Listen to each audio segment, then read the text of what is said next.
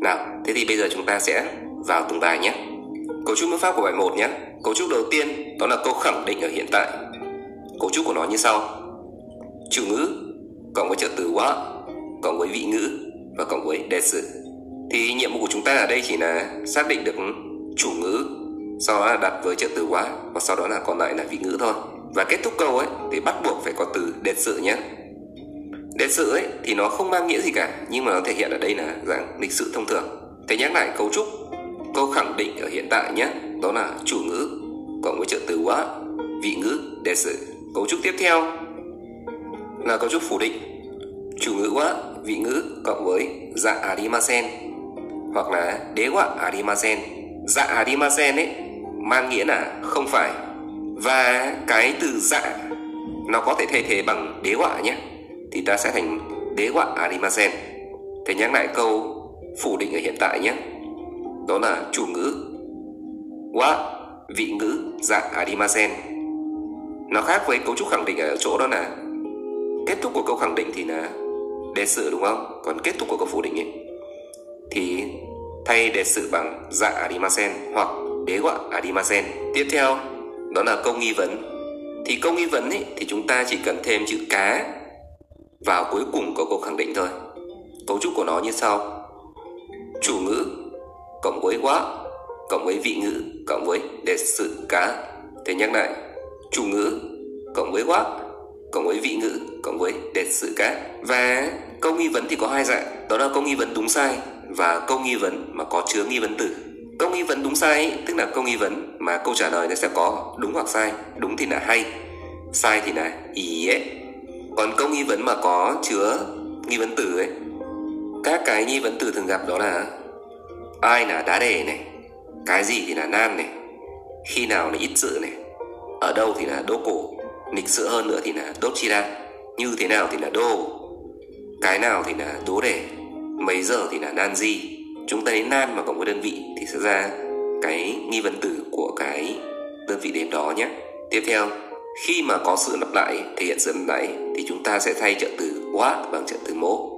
Mố thì cũng là xác định chủ ngữ, đúng không? Cũng đứng sau chủ ngữ. Thế nhưng mà nó thể hiện sự lặp lại thôi. Ví dụ, tôi là sinh viên. Hùng cũng là sinh viên. Watashi wa gakusei desu hùng rằng mố gakusei desu đúng không? Mố này à ở đây nhá? cái từ gạc c ấy, thì nó lại đọc là, bình thường chúng ta viết là gặc cư c đúng không? Nhưng chúng ta đọc là gặc c nhé lý do bởi vì chữ u ấy mà nó bị kẹp giữa bởi chữ k hoặc là chữ s hoặc là hai chữ s ấy thì chữ u đó nó sẽ bị biến mất nhé và khi đó ấy, thì chúng ta đọc như âm ngắt vậy. Cuối cùng cấu trúc cuối cùng của bài số 1 đó là sở hữu trong tiếng nhật. Sở hữu trong tiếng nhật ấy, thì ngược với tiếng việt. Ví dụ của tôi thì dịch sang tiếng Nhật sẽ là tôi của. Và của ở trong tiếng Nhật nó chính là từ no ấy. Được chưa? No nhá. Ví dụ bút của An thì dịch sang tiếng Nhật sẽ là An của bút, An sang no pen thầy giáo của tôi dịch sang tiếng Nhật sẽ là tôi của thầy giáo, Watashi no sensei. Đó là toàn bộ cấu trúc của bài số 1 tiếp theo là cấu trúc của bài số 2 cấu trúc của bài số 2 thì giống hệt như cấu trúc của bài số 1 tức là chúng ta cũng câu khẳng định hiện tại chủ ngữ quá, vị ngữ des câu phủ định chủ ngữ quá, vị ngữ dạng adimasen câu hỏi thì chỉ cần thêm chữ cá vào cuối của câu khẳng định thôi chủ ngữ quá vị ngữ để sự cá và ở bài số 2 này là chúng ta học thêm về đại từ chỉ thị. Đại từ chỉ thị là gì? Đại từ chỉ thị là những cái từ mà thay thế cho danh từ. Nhắc lại nhé. Đại từ chỉ thị là những cái từ mà thay thế cho danh từ. Thay vì ta nói một cái từ cụ thể ra, thì chúng ta nói là cái đó. Ví dụ như là chúng ta muốn nói cái ghế, đúng không?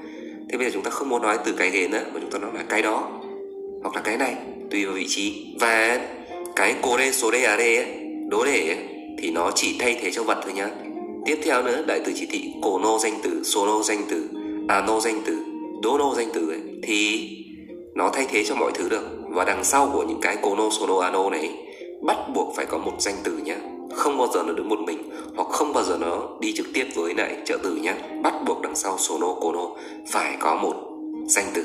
Và cấu trúc tiếp theo của bài số 2 này đó là câu hỏi lựa chọn một trong hai. Chủ ngữ là ai là b. Chủ ngữ quá a desu ka b desu ka nhắc lại, câu lựa chọn a hoặc b. Chủ ngữ quá a desu ka b desu ka nếu là a thì chúng ta nói là a desu nếu là b chúng ta nói là b desu cấu trúc tiếp theo của bài số 2 đó là nói về sở hữu. Tiếp tục học về sở hữu. Sở hữu ở bài 1 thì chúng ta cách nói thì ngược với tiếng việt, đúng không? Của tôi thì dịch sang tiếng nhật sẽ là tôi của bút của tôi thì dịch sang tiếng nhật sẽ là tôi của bút. Và cái của đó chính là từ nô. Vậy thì bài hôm nay chúng ta học đó là nghĩa tiếp theo của nô đó là từ về vậy thì như sau a nô b ấy, bình thường a nô b ấy, bài 1 thì sẽ dịch là b của a dịch ngược mà. Bài hôm nay chúng ta dịch sẽ là b về a b về a. Nhắc lại nhé a nô b ấy, thì đối với một sẽ dịch là b của a. Nghĩa đầu tiên của no thì nghĩa của mà nghĩa thứ hai của no chính là về b về a, ví dụ sách về tiếng nhật sẽ là tiếng nhật về sách. Nihongo no hong nihongo sẽ đứng trước dịch ngược mà tiếp theo đó là một từ, đó là từ so desu ka mang nghĩa là thế à thể hiện rằng chúng ta đã tiếp nhận cái thông tin từ người nói rồi. Còn nếu mà vẫn là cái từ so desu ka mà chúng ta nên giọng cuối câu ấy, thì nó lại mang nghĩa là thế á hoặc là thật á. Thể hiện rằng là chúng ta tỏ vẻ ngạc nhiên đối với cái thông tin chúng ta tiếp nhận so desu ka thật á thế á tiếp theo là cấu trúc của bài số 3 Bài số 3 chúng ta tiếp tục học về đại từ chỉ thị. Đại từ chỉ thị học ở bài số 3 đó là của cô, số cô, asoko, đố cổ. Những cái đại từ chỉ thị này ấy, nó chỉ thay thế cho địa điểm thôi. Của cô mang nghĩa là ở đây hoặc là đây. Số cô mang nghĩa là đó hoặc ở đó. Asoko mang nghĩa là kia hoặc ở kia. Đố cổ là ở đâu? Nhớ là chỉ thay thế cho địa điểm thôi. Và lịch sự hơn nữa của những cái này đó là cổ chira, sốt chira, ạt chira, đốt chira và vì nó là một danh từ đúng không đại từ chỉ thị là một danh từ nên cách dùng của nó giống như một danh từ nên cấu trúc của nó ấy, vẫn là cấu trúc chủ ngữ quá vị ngữ des phủ định thì sẽ là chủ ngữ quá vị ngữ cộng với dạng adimasen. câu hỏi thì là chủ ngữ quá vị ngữ deska cấu trúc tiếp theo bình thường ấy thì đố cổ hoặc là đốt chira nó mang nghĩa là ở đâu? Thế nhưng mà ấy cái nghĩa của đố cổ hoặc đốt chira ấy thì nó còn thêm một cái nghĩa nữa. Đó là nó sẽ phụ thuộc vào cái chủ ngữ phía trước. Nếu như mà cái chủ ngữ phía trước ấy mà là đất nước hoặc là trường học hoặc là công ty ấy, của người khác ấy, thì lúc này đô cổ hoặc đô chira nó sẽ mang nghĩa là là đất nước nào là trường học nào là công ty nào nhé. Có nghĩa là khi mà chúng ta hỏi về đất nước trường học của người khác ấy, thì cấu trúc của nó như sau. Anata no okuni wa doko desu ka? Đất nước của bạn là đất nước nào?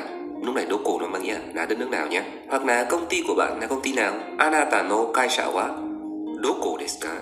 Công ty của bạn là công ty nào? Lúc này Doko cổ hoặc là đốt chira nó mang nghĩa là là công ty là trường học là đất nước nào? Còn bình thường ấy thì Doko cổ hoặc đốt chira mang nghĩa ở đâu nhé? Tiếp theo thêm một trường hợp nữa mà Doko cổ hoặc là đốt chira nó không mang nghĩa ở đâu.